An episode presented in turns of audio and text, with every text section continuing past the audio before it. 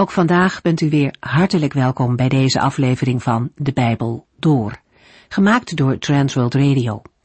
Voor meer informatie kijkt u dan op onze website transworldradio.nl. In deze serie gaat u in vijf jaar tijd met ons de Bijbel door, van Genesis 1 tot en met het laatste vers in Openbaring 22. Fijn dat u weer luistert naar deze serie Bijbelstudies waarin we bezig zijn met het boek Daniel. In de vorige uitzending hoorde u hoe Daniel en zijn vrienden terechtkwamen in het paleis van de koning van Babel. Zij waren van koninklijke afkomst, knap en intelligent. En deze jonge mannen krijgen een driejarige opleiding aan het Babylonische hof. Ze krijgen ook nieuwe namen. Ze worden vernoemd naar de goden van Babel. En de koning zelf geeft voorschriften over hun voedsel. Op alle mogelijke manieren wordt geprobeerd deze jonge mannen trouwe dienaren van Babel en haar goden te maken. Mannen, of eigenlijk nog tieners, die geroepen waren om als koningskinderen van Sion te leven. En zo zien we meteen al in dit eerste hoofdstuk dat er strijd is tussen licht en donker. En Daniel en zijn vrienden staan midden in die strijd. Ze kiezen ervoor om in het licht te leven. Ze sluiten geen compromis. Ze zoeken niet naar de mazen in Gods wet, zodat ze onopvallend aan het hof mee kunnen doen. Deze jonge mannen blijven de Heere trouw en ze durven anders te zijn. Van Daniel staat er dat hij zich in zijn hart had voorgenomen om niet te eten van de koninklijke tafels, maar zich aan de voedselwetten van God te houden. Anders willen zijn begint met het maken van een keuze in je hart. De Heere heeft dat ook gezien. In 2 Kronieken 16 staat dat de ogen van de Heere over de hele aarde gaan, om krachtig bij te staan hen wier hart volkomen naar hem uitgaat. En dat gebeurt hier ook. Men komt tegemoet aan de wens van Daniel. Daniel en zijn vrienden mogen op proef tien dagen groente eten en water drinken. Op dat punt kwamen we de vorige keer aan en daar gaan we nu ook verder. Daniel 1 vanaf vers 14.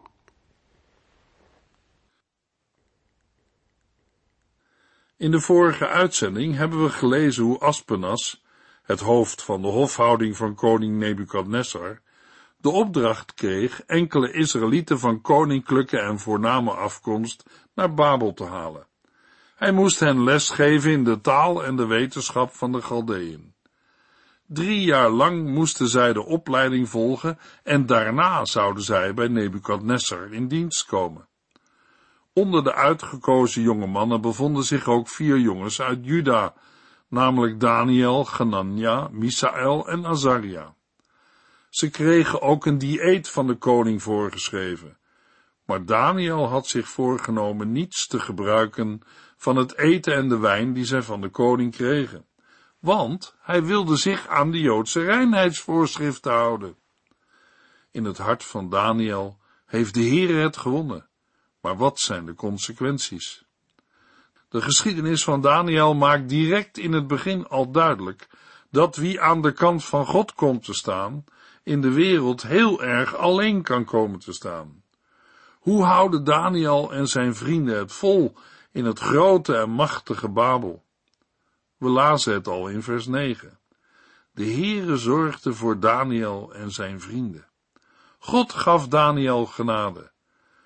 De Heere bewaarde hen niet voor Babel, maar wel in Babel. Het doet denken aan wat de Heer Jezus bidt in Johannes 17, vers 15 en 16. Ik vraag u niet hen uit de wereld weg te nemen, maar hen te beschermen tegen de duivel. Zij horen net zo min bij de wereld als ik. De Heere helpt Daniel en zijn vrienden door de harten te buigen van hen die zij moeten gehoorzamen. Dat is al een wonder. Uit vers 10 wordt duidelijk dat Aspenas er niets voor voelt om Daniels verzoek in te willigen om hem en zijn vrienden ander eten te geven. Hij zegt, en als de koning, die zelf het dieet heeft vastgesteld, dat ziet, krijg ik problemen. Een hoge positie lijkt mooi en prachtig, maar één misstap kan je het leven kosten.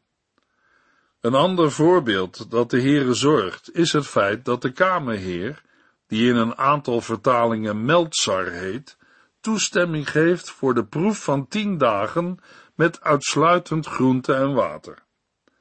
Deze gebeurtenissen bemoedigen ook ons, want het geloofsvertrouwen van Daniel en zijn vrienden laat zien dat zij ervan overtuigd zijn dat de Heere voor hen zorgt, ondanks alles wat ze hebben meegemaakt en nog moeten meemaken.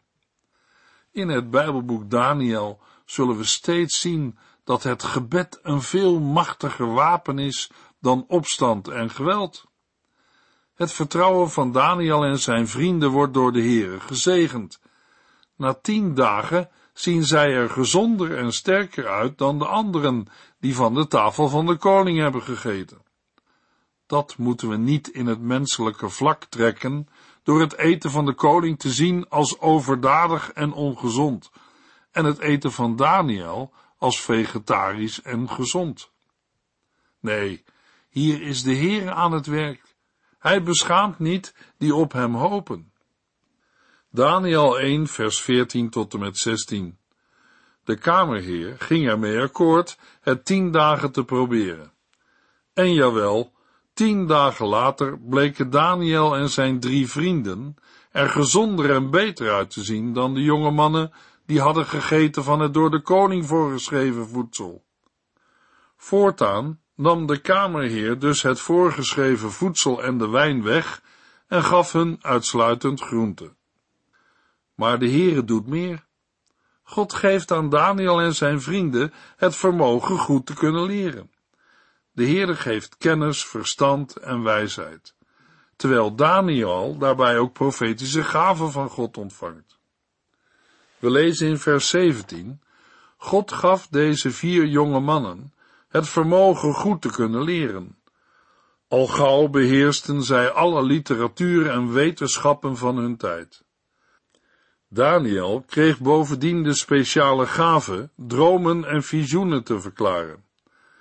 Dat dit een heel bijzondere gebeurtenis was, concluderen we uit de reactie van de koning. In Daniel 1 vers 20 lezen we, de koning merkte dat het advies van deze jonge mannen tienmaal beter was dan dat van alle geleerden en astrologen in zijn rijk. Het verbaasde Nebukadnessar, maar het wekte ergernis en jaloezie op bij de andere geleerden. Zij gaan later loeren op de val van Daniel en zijn vrienden. De Heere beschaamt de wijsheid van de wereld, en een mens die geen rekening houdt met God, wordt in de Bijbel dwaas genoemd.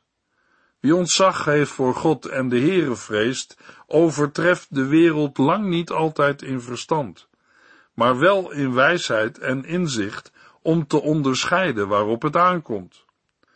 Door de Heere ziet een gelovig mens de dingen van het leven in juiste verbanden en de goede verhoudingen. Het geloof en vertrouwen op God wordt in het Nieuwe Testament vergeleken met het bouwen van een huis op een goede fundering. Niemand bouwt toch een huis zonder fundering? Waarom gaat een mens dan zonder God door het leven? Luisteraar, er is een dwaasheid die nog groter is dan zonder de Heere door het leven te gaan. Dat is als mensen die zijn opgevoed bij de Heere en zijn woord, te raden gaan bij de tovenaars en de sterrenkijkers van deze wereld. Ze worden in het Bijbelboek Daniel heel vaak te kijk gezet met hun valse wijsheid, die steeds pure dwaasheid blijkt te zijn. Zij zouden van huis uit beter moeten weten, maar ze onderzoeken wat horoscopen zeggen van hun toekomst, terwijl de Bijbel daar heel duidelijk in is. Wie de zoon heeft, heeft het leven, maar wie de zoon van God ongehoorzaam is, zal het leven niet zien. De Heere heeft het al in het begin tegen Israël gezegd. U mag zich niet bezighouden met waarzeggerij en toverij. Een gelovige mag de Heere vragen naar de toekomstige dingen. Maar dat wil niet zeggen dat de Heer een antwoord geeft waar wij blij mee zijn. Zijn antwoord zou kunnen zijn, u hoeft het niet te weten. Immers, mijn genade is voor u genoeg. Nebukadnessar merkte dat het advies van Daniel en zijn vrienden tienmaal beter was dan dat van alle geleerden en astrologen in zijn rijk. Daniel 1 vers 21 Daniel bleef adviseur tot het eerste regeringsjaar van koning Cyrus. Vers 21 lijkt zomaar een losse slotopmerking aan het eind van Daniel 1. Een aanduiding tussendoor dat Daniel lang geleefd heeft en dat hij een vaste aanstelling heeft gekregen aan het hof. Maar er is meer. Om te beginnen moeten we dit laatste vers verbinden met het begin van Daniel 1. Dan wordt duidelijk dat de machtige Nebukadnessar van het begin is verdwenen, maar Daniel niet.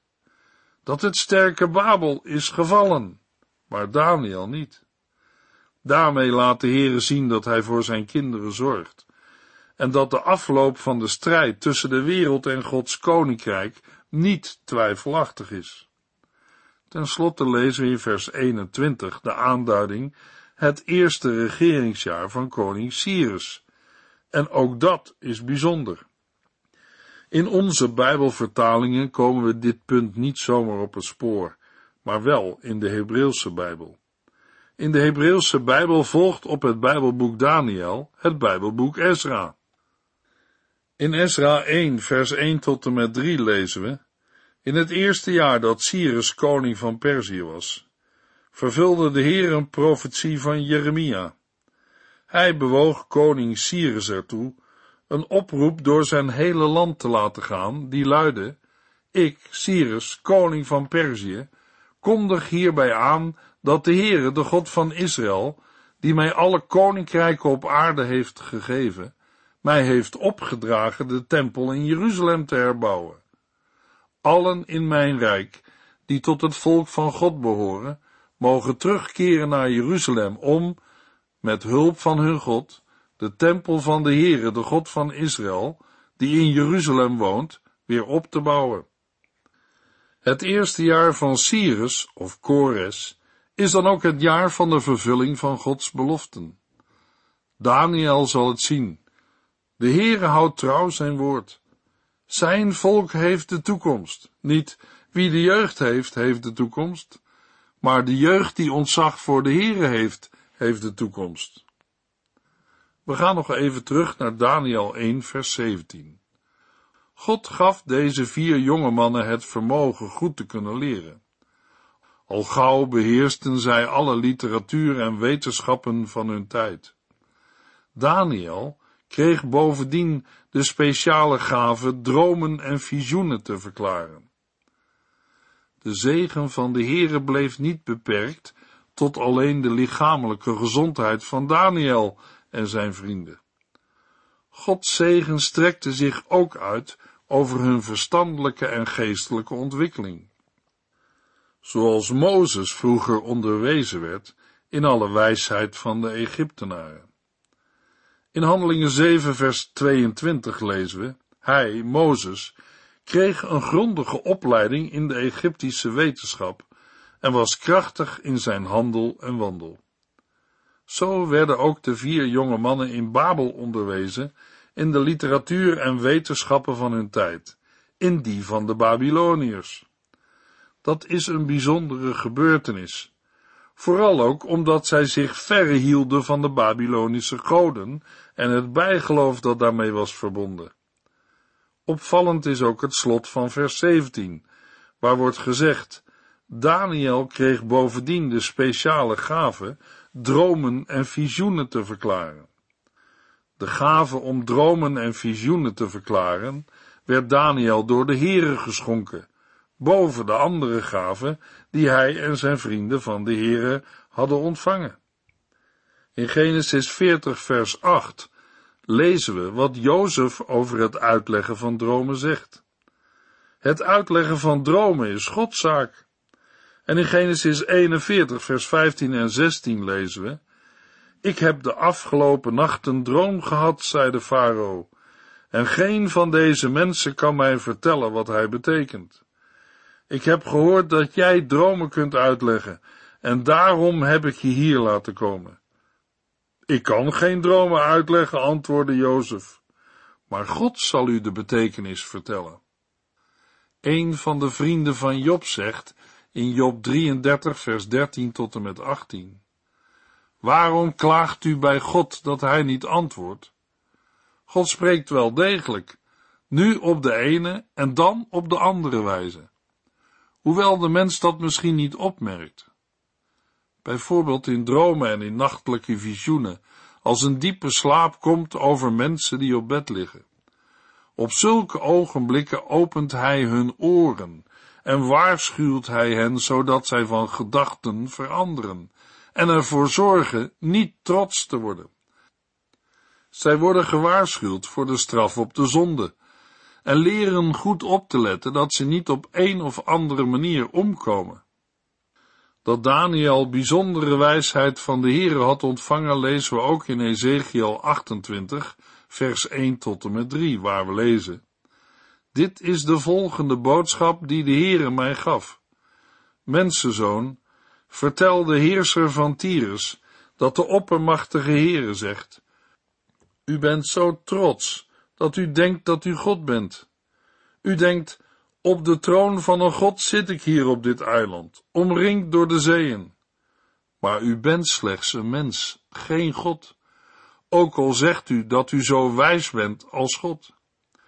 Maar u denkt dat u wijzer bent dan Daniel, dat er geen geheimen voor u bestaan. Zo stond de wijsheid van Daniel bekend in die tijd. Voor Daniel bestaan er geen geheimen, immers de Heere maakt ze aan hem bekend. Daniel 1 vers 18 en 19 Na de opleidingsperiode van drie jaar bracht Aspenas de jonge mannen naar de koning.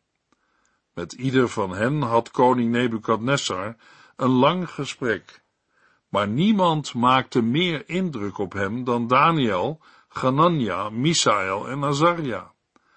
Daarom nam hij hen als adviseurs in dienst. In vers 5 is de opleidingsperiode van drie jaar al genoemd. Die jonge mannen zijn de Israëlieten van koninklijke en voorname afkomst uit de versen 3 en 4. Na drie jaar voorbereiding breekt de dag aan dat ieder van hen een persoonlijk gesprek heeft met koning Nebukadnessar. Wij zouden zeggen de dag van het examen. Het blijkt een mondeling examen te zijn met de koning zelf.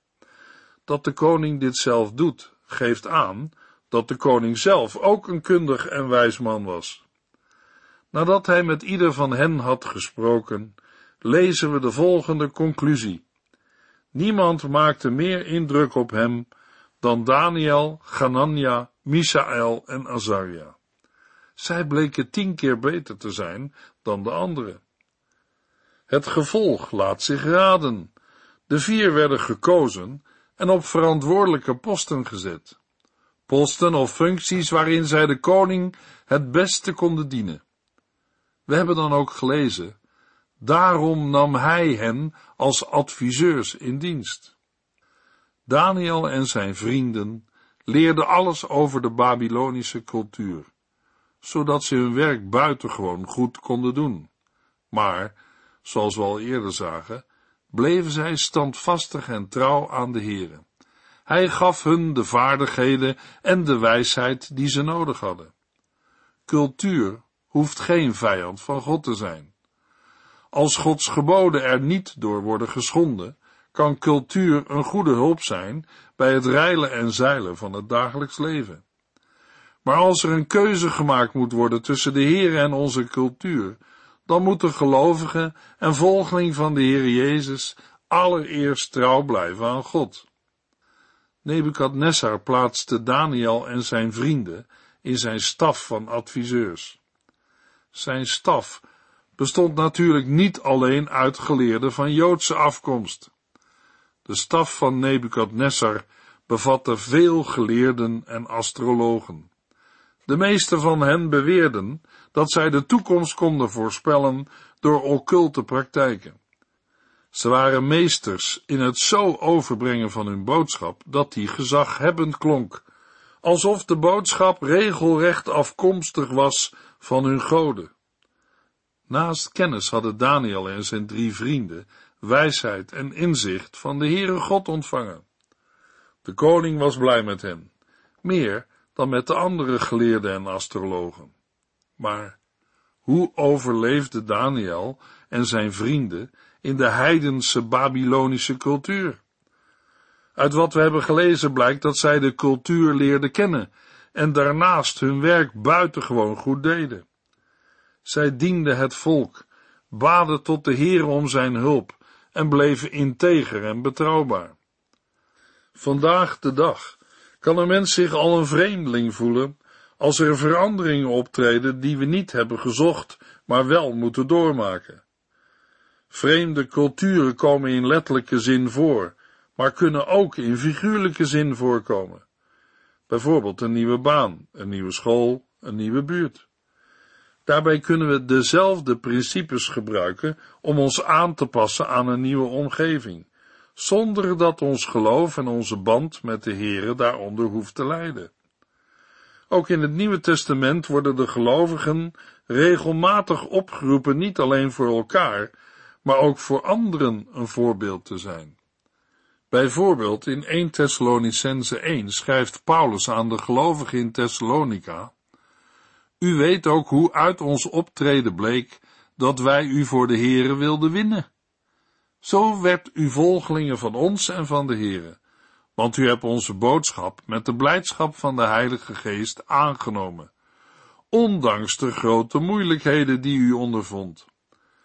En u bent weer een voorbeeld geworden voor alle andere christenen in Macedonië en Achaïe.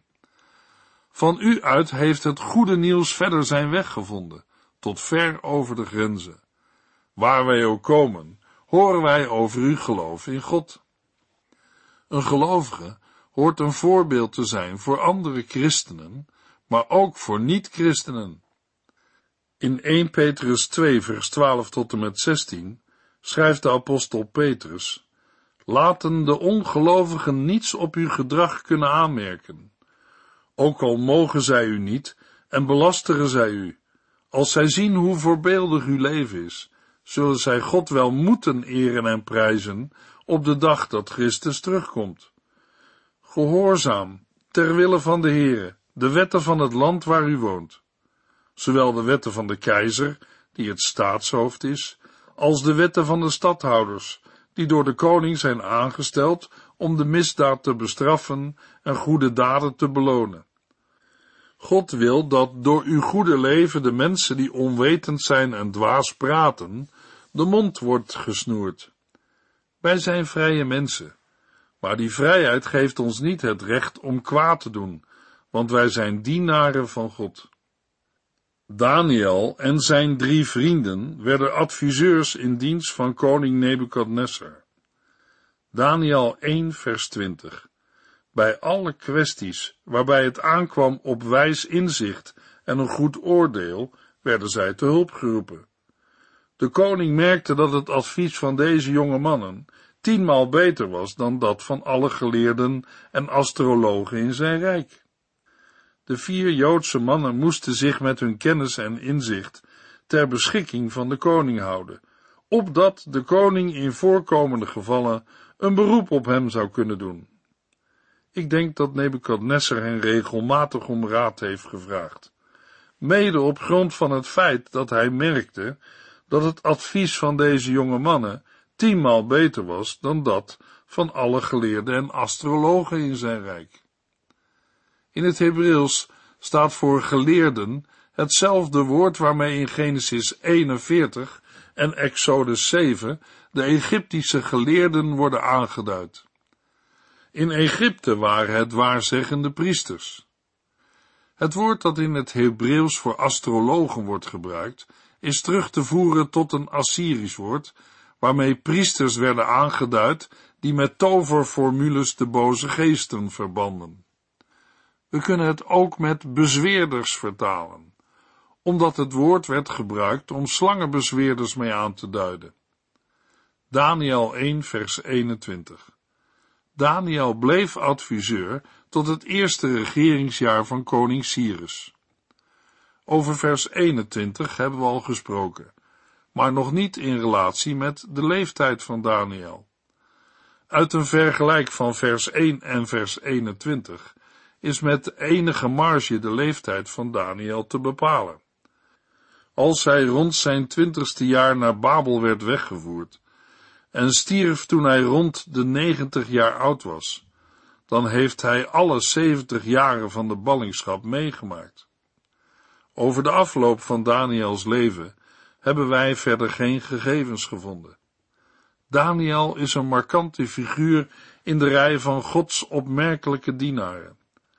Toen hij eenmaal oud was geworden, kreeg hij van de Heere de verzekering dat hij uit de dood zou opstaan en zijn deel in Gods eeuwige koninkrijk zou ontvangen. In Daniel 12 vers 13 lezen we, maar wat u zelf betreft, ga het einde van uw leven rustig tegemoet en sterf in vrede, want u zult weer opstaan en uw bestemming bereiken in die laatste dagen. Eens zou hij de vervulling van deze woorden zien. Maar hij moest de rest van zijn leven zich niet afvragen wat zijn visioenen zouden betekenen. In plaats daarvan mocht hij rusten in de troostvolle almacht van de Heere en vooruitkijken naar de tijd dat hij zou opstaan en het eeuwige leven zou ontvangen. De Heere maakt zijn kinderen niet alles duidelijk in dit leven. Wij moeten tevreden zijn met een gedeeltelijk inzicht, totdat Hij wil dat we meer zien. Toch zal de Heer ons alles vertellen wat we moeten weten. Daarbij moeten we ons realiseren dat trouw aan de Heer rijkelijk wordt beloond. Niet noodzakelijkerwijs in dit leven, maar zeer zeker in het toekomende leven, straks, als we voor altijd bij de Heere mogen zijn. In de volgende uitzending lezen we verder in Daniel 2. U heeft geluisterd naar De Bijbel Door, in het Nederlands vertaald en bewerkt door Transworld Radio. Een programma waarin we in vijf jaar tijd de hele Bijbel doorgaan. Als u wilt reageren op deze uitzending of u heeft vragen, dan kunt u contact met ons opnemen. Tijdens kantooruren kunt u bellen op 0342 47 8432 0342 47 8432. Ook kunt u een e-mail sturen naar de Bijbel door at transworldradio.nl en natuurlijk kunt u ook via de post ons bereiken. TWR, postbus 371, postcode 3770, AJ in Barneveld. Dit programma werd gepresenteerd door Cor Weda en Ike André. Techniek was in handen van Odin van Voerkom. En wij allemaal bedanken u voor het luisteren. Graag tot de volgende keer.